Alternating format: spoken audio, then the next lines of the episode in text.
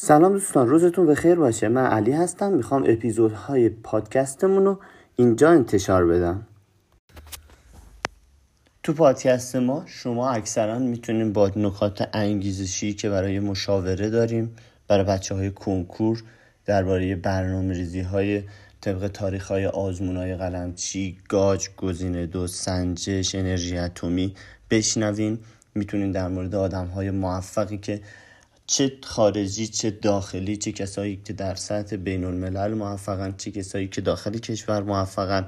نکات خیلی جالب و خیلی مهمی رو براتون داریم.